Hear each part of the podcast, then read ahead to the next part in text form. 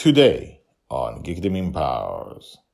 The American pop culture coming in, and if you started uh, to write something as a German, write something like this yourself, you was always uh, perceived as something not quite white, something not quite authentic. Someone, uh, uh, science fiction was perceived as, as American literature. And we were in our own country. And I think this has happened in many countries. For example, you have a huge scene of writing in Spanish, Spanish and Latin America, amazing writers, and that never really, never really became known. As the amazing writers, they have a huge scene in Spain, I've heard, and you barely hear anything about it. But even this has started to change. Mm, and this this is something that happened to us and happened to a lot of them. We were foreigners in our own country. Uh, we were confronted with an American-dominated pop culture. You are listening to Geekdom Empowers, the podcast about people empowered through their geekiness.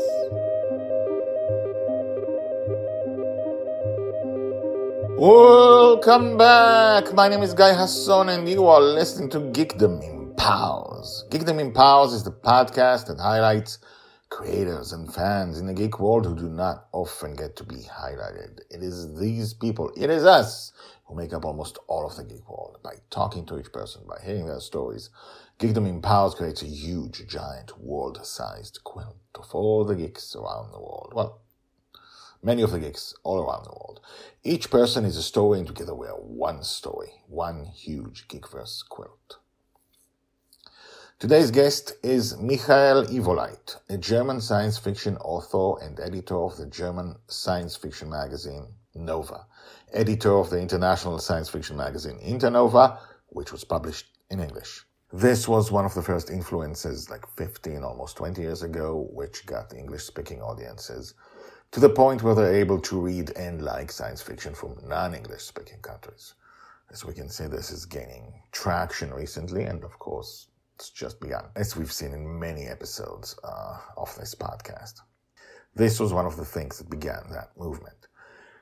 As you will be able to hear, I know Michael from all those years ago. He published a few stories of mine in German and in English in Internova, and today he'll talk about his own path as fan, editor, and writer.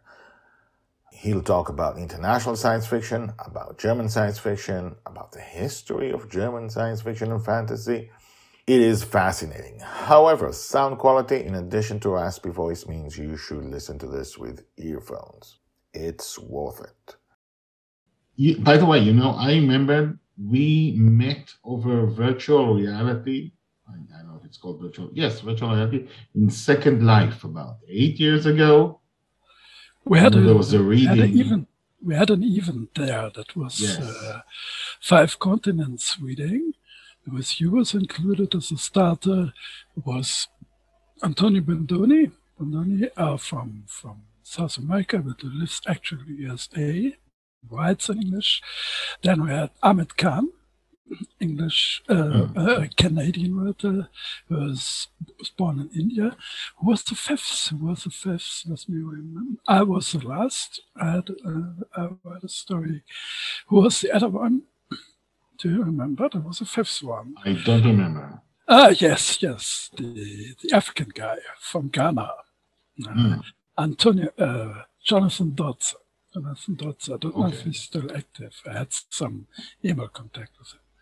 Yes, this was already was- so long, already so long ago, and was pretty was pretty interesting. Not quite the resonance that we hoped for, but there was quite some visitors and was an successful, successful evening, and something never done before. Yes, it, it was very interesting. I was very happy to be a part of that. Mhm. Uh, so, so what is your origin story?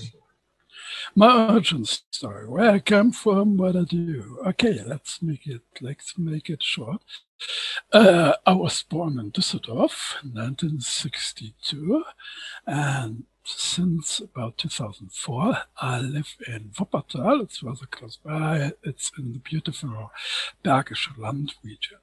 I've studied early in the 80s um, a few semesters of a few of uh, philosophy, German literature. And then with 1984, I made my first attempt to become a freelance writer. First attempt didn't didn't work out. Then I worked in a university for a few years. And since 1989, I am a freelance writer, editor, translator, critic, mostly mainly in the field of science fiction. How did you get to to like science fiction? Like, how did you? When did you fall in love with science fiction? Yes, that's uh, a little strange story. But actually, I started started uh, reading weird fiction, the classics. Uh, we had a wonderful uh, book series in German. It's a classic today. The, the library of the House of Usher. Everybody knows Poe knows where this name comes from. And this was wonderful. I read all this stuff, Lovecraft and Algernon Blackwood, Montague Rhodes, James. So actually, I even wrote uh, weird fiction. And I think what started me into science fiction was John Brunner. The, the Stand on Zanzibar. Please? Yes. Stand on Zanzibar. Yes, yes. Book, yes. I think the first one uh, that I read was The Sheep Look Up, and yes. Zanzibar came a little later. And the translator of this, I even met John a few times, four or five times, where I had oh. a little contact. What was he like? Uh, sorry? What was, was he like? Was a, was a true gentleman. It was a true gentleman. Really distinguished British gentleman very easygoing, very kind, very cultivated. Was a great man, and I even had uh, some of my fellows in the German scene was were with him when he died. That was on a Worldcon in Glasgow. You heard the story of the night when that happened. Mm. Went far too early. He had lots of trouble, late deaths. I think the later part of his career was not what he deserved. It was groundbreaking and has influenced us all with the idea of a politically and the, the present engaged kind of science fiction. This was a complete, was a deep influence. And the German translator of John Brunner, especially of, of his uh, main works, was Horst Pukallus, who became my main mentor, who introduced, was one of the two introduced me to the German science fiction scene. And it was about, um, it was about uh, late 70s, I think, that I started writing science fiction, met a few people, met a few professionals, and so I slowly got in and slowly drifted away from writing fiction and thought, wait, that's something interesting that I would like to write myself.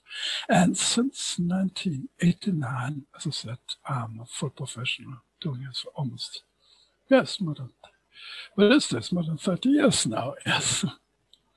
That's okay. I mean, I'm the co-founder of the German science fiction magazine Nova that I co-founded in 2002. I together with one other man who was my other mentor, and Romm was a very generous supporter of our scene. And uh, in 2005, when I had the idea to uh, publish an international edition with uh, some fiction stories from all over the world. And that's how we got into contact. I don't yes. know exactly, don't remember exactly how it was. I think I found your website and I contacted you. The other contacts were via Richard Kunzmann to Lavie Tidhar, and Lavie knew a lot of people, or maybe that he has us. Well, just let, us be clear on that. Yes, Tidhar was also, he was coming up during that time. He started winning a lot of short stories, uh, hmm. short story competitions, and that's how people got to know him at the time. Still no books published at the time. And I think you found me because I used this new thing called the internet. And um, and basically there were e-zines, like tons of uh, webzines published my stories, and you probably found me through one of those. Yes, yes, this was something. And then I think the first of your stories that I published was in Nova, actually. Mm. This is how the whole thing right. came about. We have yes. Nova is usually a magazine for contemporary German science fiction. And but from early on, we had the concept to publish in each issue a story by a foreign guest writer. And for a translated story. And there were some famous writers involved: Greg Egan, Brian Aldiss, and uh, later we had some uh, Chris Priest and some others who contributed stories. Um, well, I had the idea that we'd look for writers outside of the uh, of the English-speaking world from areas where, and that's how it came you. And as we read your stories, I was very impressed. Very ingenious idea, very straightforward. I always admired your a, short, a style, which a short sentence, hammering out the ideas. That was amazing. Only I knew was a little of a similar vein was Greg Egan in his early short stories. And that's how so it came out. And we always stayed in contact. I think we're 15 years now that we know yes, each other. I think so. Even more. Yes, could be. Could yes. Be. 2004 to yeah, about that. I appreciate that. Also, Greg Egan and I used to write about very similar things. Um, people and computers and all kinds of uh, consciousness uh, things that have to do with, uh, you know, the, this new thing called uh, computers and AIs and the virtual world. Um, and so you created then uh, Internova, right? Yes, yes. Internova, Internova was, uh, we had only one printed issue of Internova. Uh, it was at the time in 2005, it was difficult, but uh, very, very, very, was very good issue, I think. It was was by you, Alexander Žiljak, by some uh, American, uh, uh, South American writers, by Vandana Singh, a lot of writers who are pretty well known mm. today internationally. Uh, but we failed to find some international uh, distribution channels. We just sold 100 copies of it, and it was just not to continue. Uh, we had the concept with Nova. We never wanted to make profits. I never expected to. We just wanted to sell enough that one issue funds the next one. And this is something that failed with Internova. Let me just say for people who don't know, Nova was uh, a magazine in English of international science. Internova, Internova. Internova, yeah. English. Nova over was a German magazine, was a German mm. language magazine, and Internova was in English from early on, which was it worked pretty uh, pretty well because I found that wherever you look around in the world, any ambitious writer had some was either writing in English, you write partly in English. I think your your uh, um, your place on the television saying, "Hey, who is this right?" and your stories are in English. Yes, I, my stories were in English and translated to.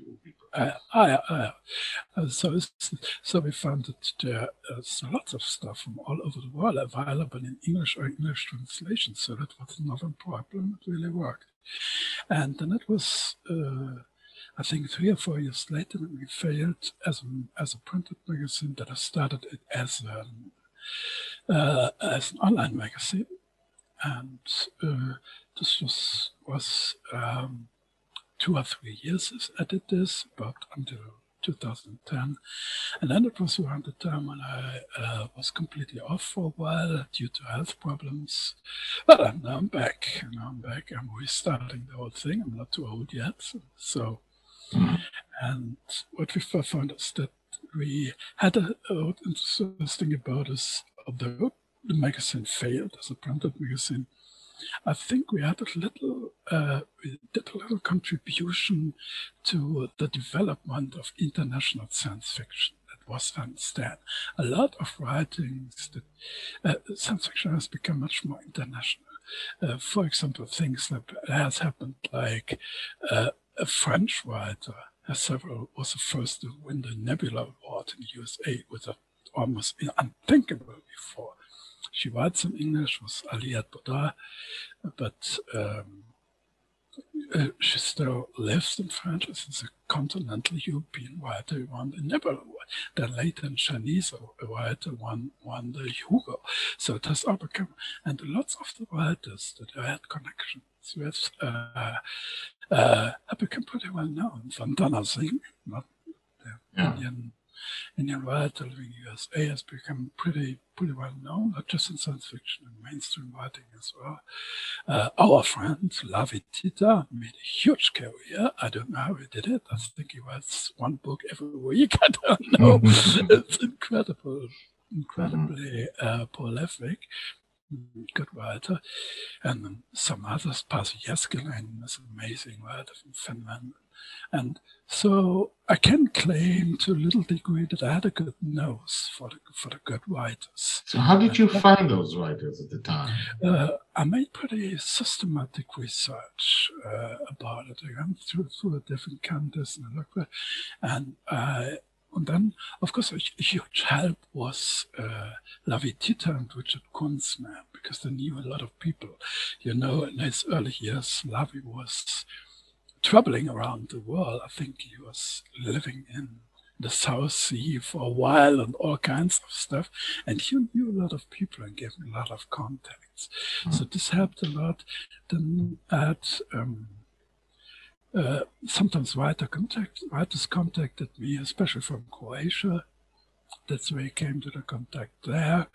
Mm-hmm. And I did a lot of research. I found writers, contacted them with their websites, and so it slowly extended. And overall, sometimes it, it took took took quite some turns. For example, I've published some stories from Thailand. No one has ever heard anything from Thailand science fiction. Yes. I find a guy who had a website with Thai literature that he translated, and then I asked him, "Tell me, do you know anybody who's writing in science fiction? Yes, I know this guy who is in contact with them. And so I got the stars from Thailand, four or mm. five, I think. Um, pretty good ones among them. Um, so, so it got better. And today, since everyone is present on Facebook and the internet, it has become much easier to make new content. Nice. And it must be, you know, in doing this, you know this thing is not going to make you rich, right? Like when you published Internova for the first time, you thought the best I, I want to do is to be able to to create the next one. Yes. Like you didn't expect it to, to be a bestseller and sell millions and you know. And that must take a lot of it's a lot of effort to do. It's a lot of effort to to go through with it. And it costs money and it costs time and it must take uh, where do you get the strength to do that? I have no idea. It's the same it's the same as with nova. It's just a passion. It's mostly a passion. It's the same with nova. I'm doing nova now for 20 years. I've just just published today here. I have the latest issue 31 raise it a little bit raise it a little uh, bit i try i try at uh, Kansas City. Okay. No, a little higher. A little higher. it's a little higher. Okay. Okay. Yes. Oh, you would see it. You would see it online. And let's issue. And doing it for 20 years, and all that ever came about, uh, earning something, yet we could, could go out with, with, the, with the editorial fellows and get drunk a few times. And that was almost everything yeah. mm-hmm. um, for 20 years. I'm not thinking I'm looking for a successor or maybe do four or five more issues and then it will be done for me. Um, yes, it is, it's a matter of passion. And yeah. it's each time, each time when you see the issue, you see that you still manage. We're a very small team. We have not many good writers, and we still we still manage uh, to make a good magazine, find good stories. I mean, maybe you have to. Sometimes you have to read fifty stories to find three or four good ones that you really uh, can accept, and it's still working. It's still working. It was very hard, but we'll have to do it. A few years ago, mm, magazine was on the brink. Had had uh, a publisher wasn't wasn't has helped us out, but I didn't get along with him. So was with the other publisher. My co-editor had to quit doing the magazine. And I made a new contact and had to build up the whole editorial team again. And we are now together. I have a great publisher now. Michael Haitel has a very renowned small publisher in our scene. And since we are together, we, we have perfect. We work perfectly together, and I have several guys and uh, and a, a lady now is joined in as editorial. Such a great team. It's amazing. I think it's do it better than ever before. And well, well, it was all uh, working out so well, and I said, well, how about it? We start Internova again too. And that's what we're just in preparation. I've just read, uh, I think, 40 or 50 stories that I have from international writers, and I'm just collecting. We want to do the three online issues a year and one printed issue. And you remember, you have in contact, I have your marvelous novella, um, Most Beautiful Intimacies, the oh and I'm looking forward. And my no, new novella is here in German translation, and Nova 30 will be in there with your with your novella. And I think we'll be, be a good, great team. And this year we can hope we can make it this year. I would start with the online online edition, probably in March. Personally, I love that story. Uh, it's I think it's one of my uh, best. Um,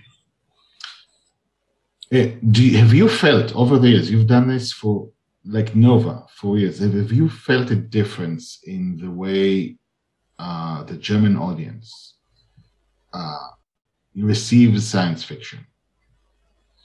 Mm, there's something going on that's about to influence the way we publish and market the magazine. Uh, the general science fiction audience has diminished in Germany, even for the for the for the large publishers.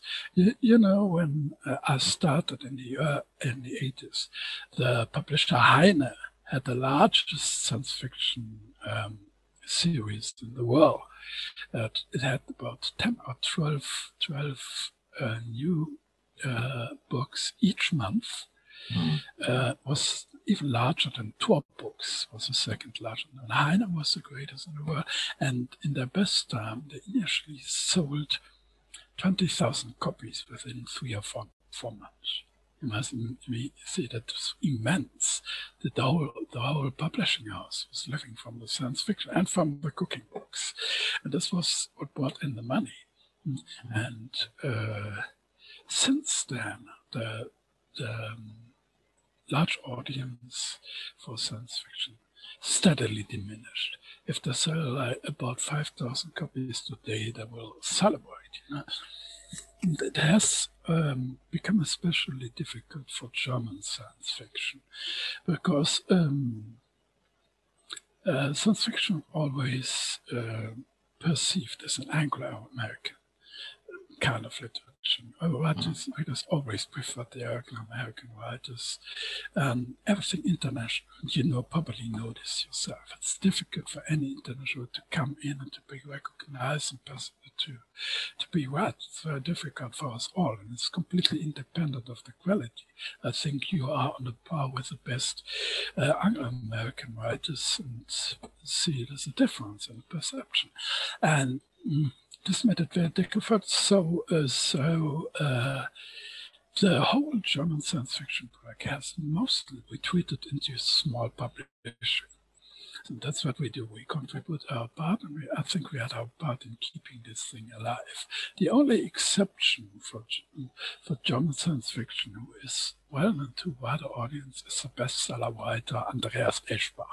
You might, might have heard him, and he was published by, by so this is one thing.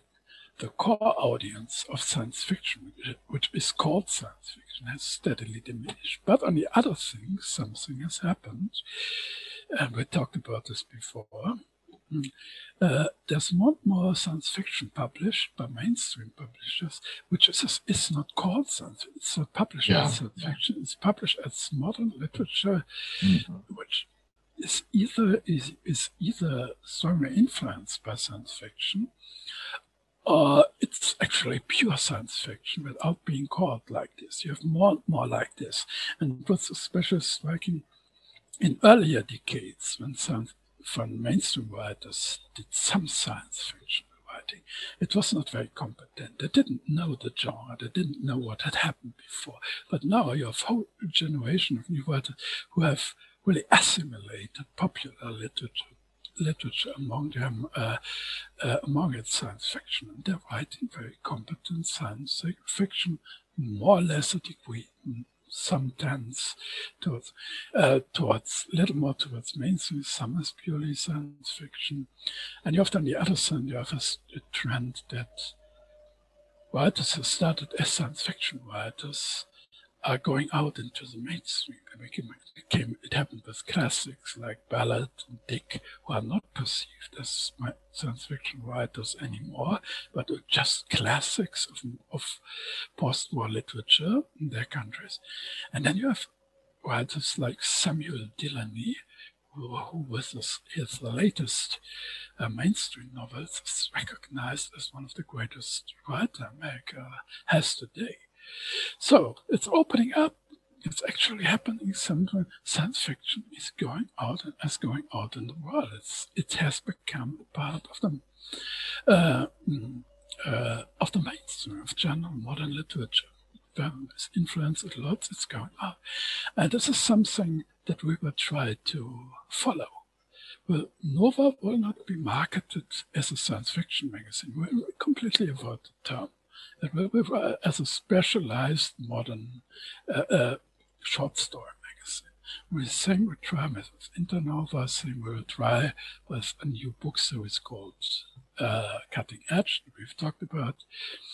So, well, the trend, this time the trend of science fiction into mainstream culture was faster than us. It has uh, prefigured us, and we're simply trying to follow us and make use of this trend ourselves. This is what we're trying to do in the next years.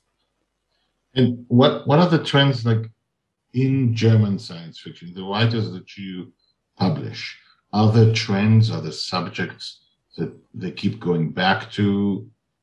Utopias, dystopias, some political stuff, or. Mm generally, I think that uh, um, that uh, uh, German science fiction has become rather unpolitical.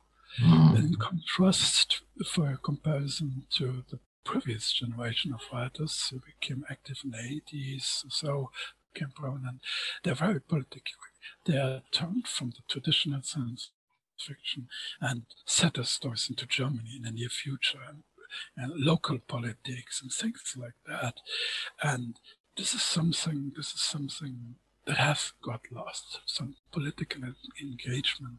Well, I still, still sometimes, on a few writers, some, sometimes still write uh, science fiction stories with political undertones, but generally this has diminished. What is um, what is surely a trend that comes up again is um, comes up more and more is uh, the topic of virtual reality and of computer games. The whole gaming culture has a lot of influence in science fiction. We have more, more stories like that that come that come in, and um, one interesting thing that you've mentioned uh, Second Life in the beginning, and uh, I was not the only one. There were some others who have entered a kind of a feedback loop between science fiction and Second Life. Um, you may have heard that Second Life was inspired by the uh, cyberpunk novel Snow Crash by Neal Stephenson, the classic. And the developer of uh, the developer, has read this novel and has partly influenced. It was not uh, was not the only uh, inspiration, but it has influenced the design of the whole thing. And now, since uh, a lot has happened in Second Life. A lot what science fiction writers speculated about how the psychological, the social changes on people. This is already uh, uh, through virtual reality. Uh, this is already happening there. All kinds of crazy things, subcultures, uh, people who are partly live. This has already happened there. And now writers begin, science fiction writers begin to write stories. I did one which was which was rather funny, and other writers did this, are now influenced from the real uh, virtual worlds that actually. And the whole design, the technology has has influenced science fiction. So there's a kind of a feedback loop. It's very pronounced in the first part of my new novella. You will usually read this when we when the English version is out. And this is quite interesting. The feedback between virtual reality games and uh, um, science fiction the interchange of influences and ideas. This is something I think that's kind of very pronounced in German science fiction. And by the way, what kind of things do you write? Yes, um, Yes, such uh, some uh, this uh, what I just mentioned, the story that I've mm-hmm. just the novella that I've just published was a story that I first wrote in English, a first longer story in English, a novella of about 100 pages. First time that I write completely in English, and then I did a German translation. And this is um, an extension of the virtuality topic. It's about augmented reality the whole system has been developed, an industrial system, to overlay the reality with artificial images in such a way that people can share the same physical space, but it looks different for anybody of them. They decide how they want it to look like. They can choose the channel. And in this world, you can change the appearance of people. They cannot change the physical appearance and overlay this with artificial images. And then against this background, this is basically a love story. A man sees a woman one time, a short moment. This completely influences his life. And she may be just an, um, an illusion that was created by this, uh, by this augmented reality machine to please him at this moment, to what social networks do, to entice him to something commercial, uh, to entice an emotional reaction. And this changes his whole life. This is, things like this, then the, the um, interface between things um, that are virtual, things that are real, the interwoven of physical and virtual reality to a degree when you cannot tell anymore where it starts, one ends and the other starts. This is what fascinates me a lot. And this is, um, yes, I can say that will be uh, of my next Max novels, next novels will be, uh, will be a topic for these things too. Nice. How many novels have you published? Or?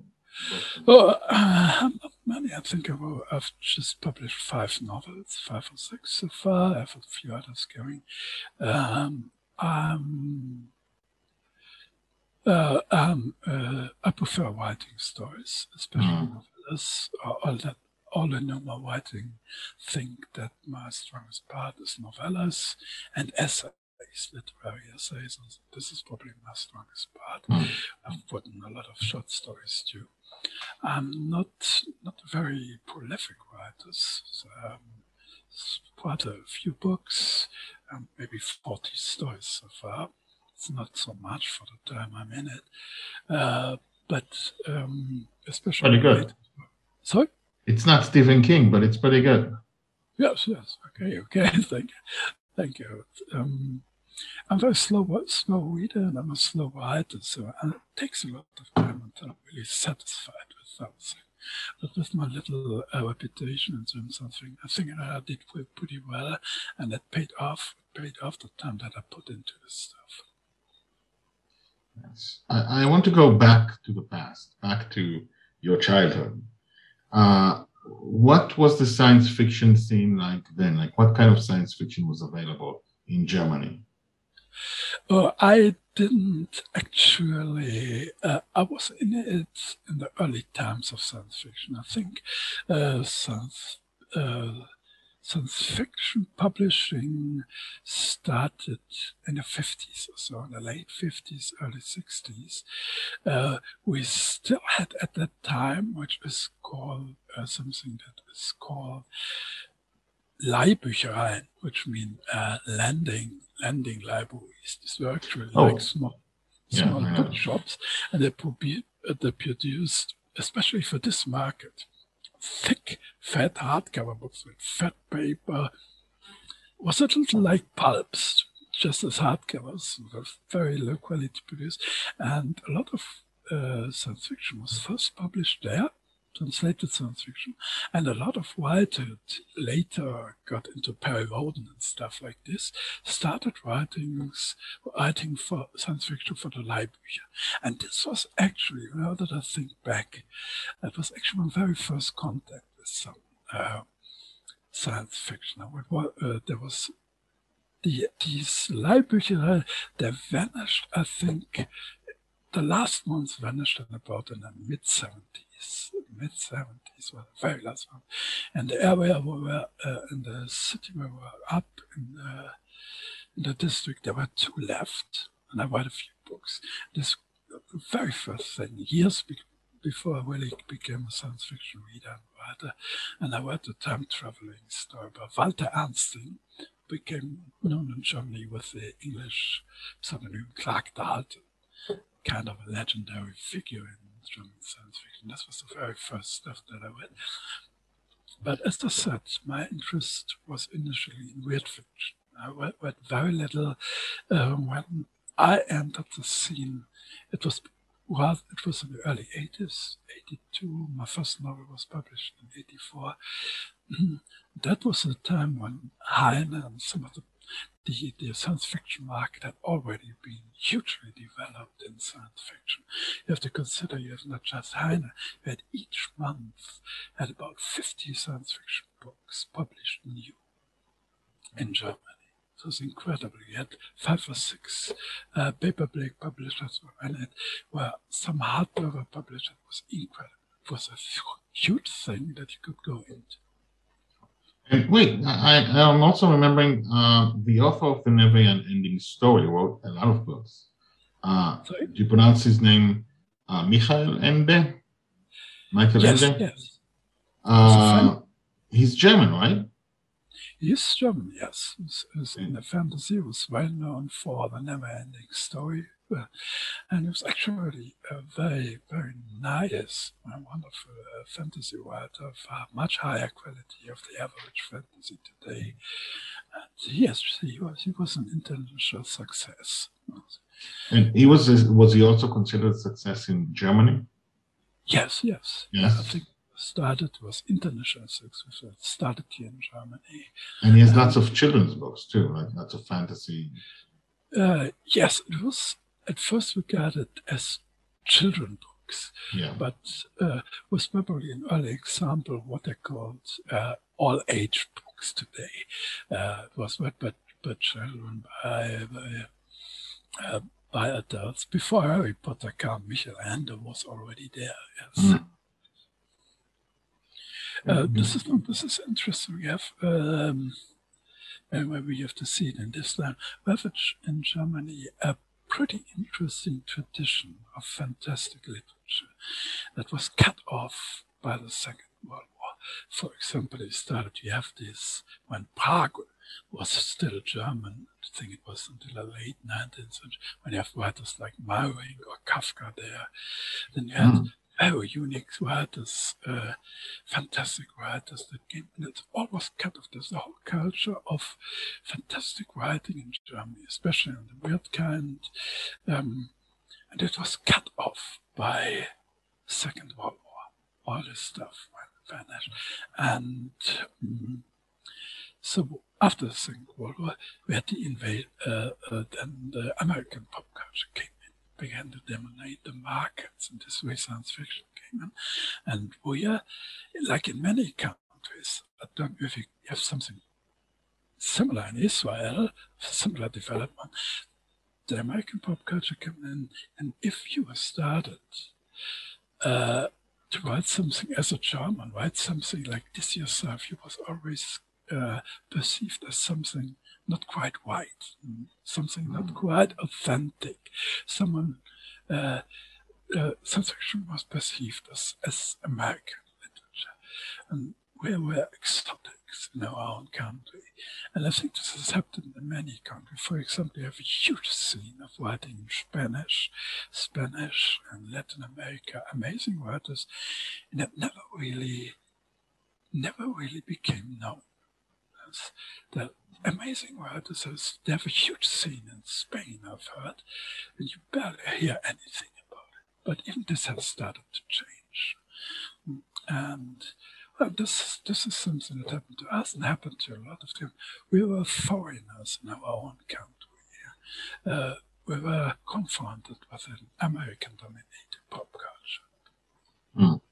And can, can I ask you, like, was there a difference, like, if it was stopped by the Second World War and then German Germany was split into two, East Germany and West Germany? Uh, and was there a difference in how it developed, how literature developed, and uh, uh, fantasy and science fiction in the different sections? Yes, uh, yes, there's definitely definitely a difference uh, of how writers science fiction or science fiction interested writers developed in Eastern Germany. Eastern Germany. Most of them were very much not completely cut off, but this was the exposition to American science fiction. What was published, what they could read was rather limited. It was mm-hmm. rather limited, but only certain kinds of writings that were either, either commercially very successful, like classics like Asimov or something was published. Um, or something had a political bias, something like uh, 1984 by Orwell, which is uh, uh, this was I think this was published and stuff like that. But usually the exposure was more toward the east. Lots of writing, uh, fantastic writing from Russia. Uh, from Russia has influenced a lot fantastic writing from all the East European countries. The more, more to a certain degree, were among themselves, so Eastern Europe. So they developed an very own kind of science fiction in Eastern Eastern Germany. And you have to think, uh, also consider that these writers were really professional writers, when in um, meaning that they could live from their writing. Uh, when you in Eastern Germany, had a system when you entered the uh, Writer Association, I think there were some prerequisites you had to but you entered this, you were recognized the writer, then you received a salary from the state. So you could take your time and write one book each year, take the time of the quality. You didn't have the same problems that we in, in Western Germany had. We always have to think, well, you want to arrive from what, do you want to live? Where do you earn your living? Uh, so a lot of us started to translate, and your, your whole time was sucked up by translating. You hardly had any time to write. And this was different in Eastern Germany, so these people. And the same thing was not just with writing, that he could, that you had a self, but also with editing, by editing well, and editor, you had, if you stick to, stick to the, the eastern part of the hemisphere, writing from there, you could do a lot of things. For example, not just in science. For example, if you want to uh, research some older Eastern Europe science fiction, I usually uh, look up old books from the from Eastern Germany, uh, not just in science fiction, but also if, if I want to read some general world literature, modern literature. A lot of the stuff was published in Eastern Germany. They were cut off mostly from the Anglo-American uh, publishing mainstream, and so I had that freedom to do other things that were wouldn't have been regarded as commercially interesting here. It's interesting. One one last question about this stuff. I like going into the past. So in the early 20th century, you had Kafka and you know otherwise, uh, which you know that's a great um, over of uh, uh, writers. Was there a tradition of this? Were there also great writers of something along those lines in the 19th, 18th, 17th centuries? Mm, I, I, think I have not dug so far into the past yet. Uh, from what I know, we had, uh, yes, we had actually a longer tradition of fantastic writing, for example, ETA Hoffmann, things like that, who are, I think, early, early 19th, 19th century. Yes, I'm, I'm not really an expert for this. I have, a, I have some, some older fellow writers know more about this. Yes, there was one. There was a there was a pretty pretty long tradition. Some of the some of the writings by Hoffmann have some science fiction elements, and then came the Prague Fantastic that you mentioned, Kafka, Meyrink. Then you had some very very unique fantasts in Germany, uh, which sometimes losing names, losing names. Um, Paul Scheerbart is mm. very unique, fantastic, amazing stuff. It's pretty well unknown today. And there was a tradition. I have not really researched this yet. I would like mm. to know more about that, and maybe it is something that I will do in the future. It's interesting if they stood on the shoulders of. Uh, yes, of yes. But problem, as I said, this was pretty much cut off by the Second World War. Yeah. I think a lot of those, and lot of those German writers today um, are not aware of that. I think there's little influence, little influence but it's by this kind of thing. The main influence, for example, in, in German uh, fantasy writing too, even among the better writers, main influence is Tolkien, that's little influence coming from the German writers pre-Second World War. This is something really uh, a kind of a tradition that we have lost here, I think. And what's Hoffmann's first name, if I want to find it? Uh, I don't know. Uh, ETA, ETA is usually used the initials. I think it was Ernst Theodor Amadeus Hoffmann, when I remember correctly. Okay. And the most famous um, tale is The Sandman, Der Sandmann. Even, he was even a composer, and I think there was even an opera written about the Sandman, if I remember correctly. So he was, was very involved, involved in the in the other arts. And so, where is there something uh, you wanted to talk about that we didn't cover? Uh, I think yeah, let's let's uh, let's talk about our latest plans. Yes. Uh, it's, it's um, first thing is um, we will continue Nova, of course. For, as I said, I'm looking for a successor to can take over the story editing, doing it.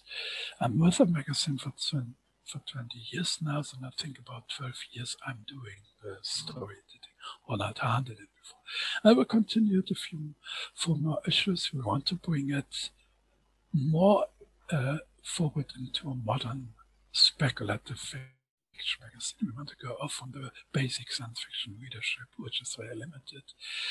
And we try to incorporate science fiction writers who are open to science fiction, mainstream writers who are open to science fiction. This is something we will content. Then, as we've talked about, um, want to we start in Internova. I already mentioned that. And then I to sing as we start a new box service. This was my idea. Book service is called um, Cutting Edge. We got Cutting Edge is in preparation. First, Wait, say that slowly. What is it cutting called? Edge. That's, cutting Edge, yes. Okay. This is what we have already we have been in contact about that. We have our own plans here. Mm-hmm. Um, and this is exactly what I talked about. We will publish a selection of the, some of the best German science fiction, a few selected books by international writers like you, and we talk about several others. And we want to put the best stuff that we have in our, our scene and to target it at a larger audience outside of the core of the typical science fiction readers and publish it as a kind of modern literature um, based uh, very focused on ideas, on speculative ideas. So we're, start, we're, we're trying to get out over the, over the core of the science fiction scene. And we have some new ideas how to look, how to represent it, how to really market it. And this is one of the next things that we have. We have already two books in preparation. One is a newer collection by my mentor Horst Pukallus and a collection of Thorsten Küpers. That was a guy who has brought me into Second Life, made me aware of it, who mm-hmm. has also been one of the best science fiction story writers in Germany for the last 15, 20 years. That's the two books. Well, and then I've talked to a lot of writers, some German, I've talked to you, Now some, some other ideas that one. And this is, this is, well, we can start it this year, probably in May with the first books. And this is what just preparation. We have some ingenious ideas. Well, a friend, a friend in Austria uh, was graphic designer in main profession is just preparing the looks. It's very nice, very interesting. And we have some ingenious ideas how to present it, how to produce a cover graphics and things like that. This is the next thing I want to do. Well, actually, well, you know me for a while, uh, you know, that, always, that I'm always full of crazy ideas. I'm always doing 5,000 things in parallel. I think yeah. you're pretty similar to me in that regard. And, um, well, yes, uh, since, and uh, as I mentioned, I had been off with health problems for about 10 years. I could hardly work, and a lot of things mm. were left undone. That's what I'm doing now for two years. I'm back. And well, I'm working my ass off. Never worked as hard as I did right now. Sounds like it. It's amazing. It's amazing that you got better that you're working hard. Thank you so much to Michael Iwoleit.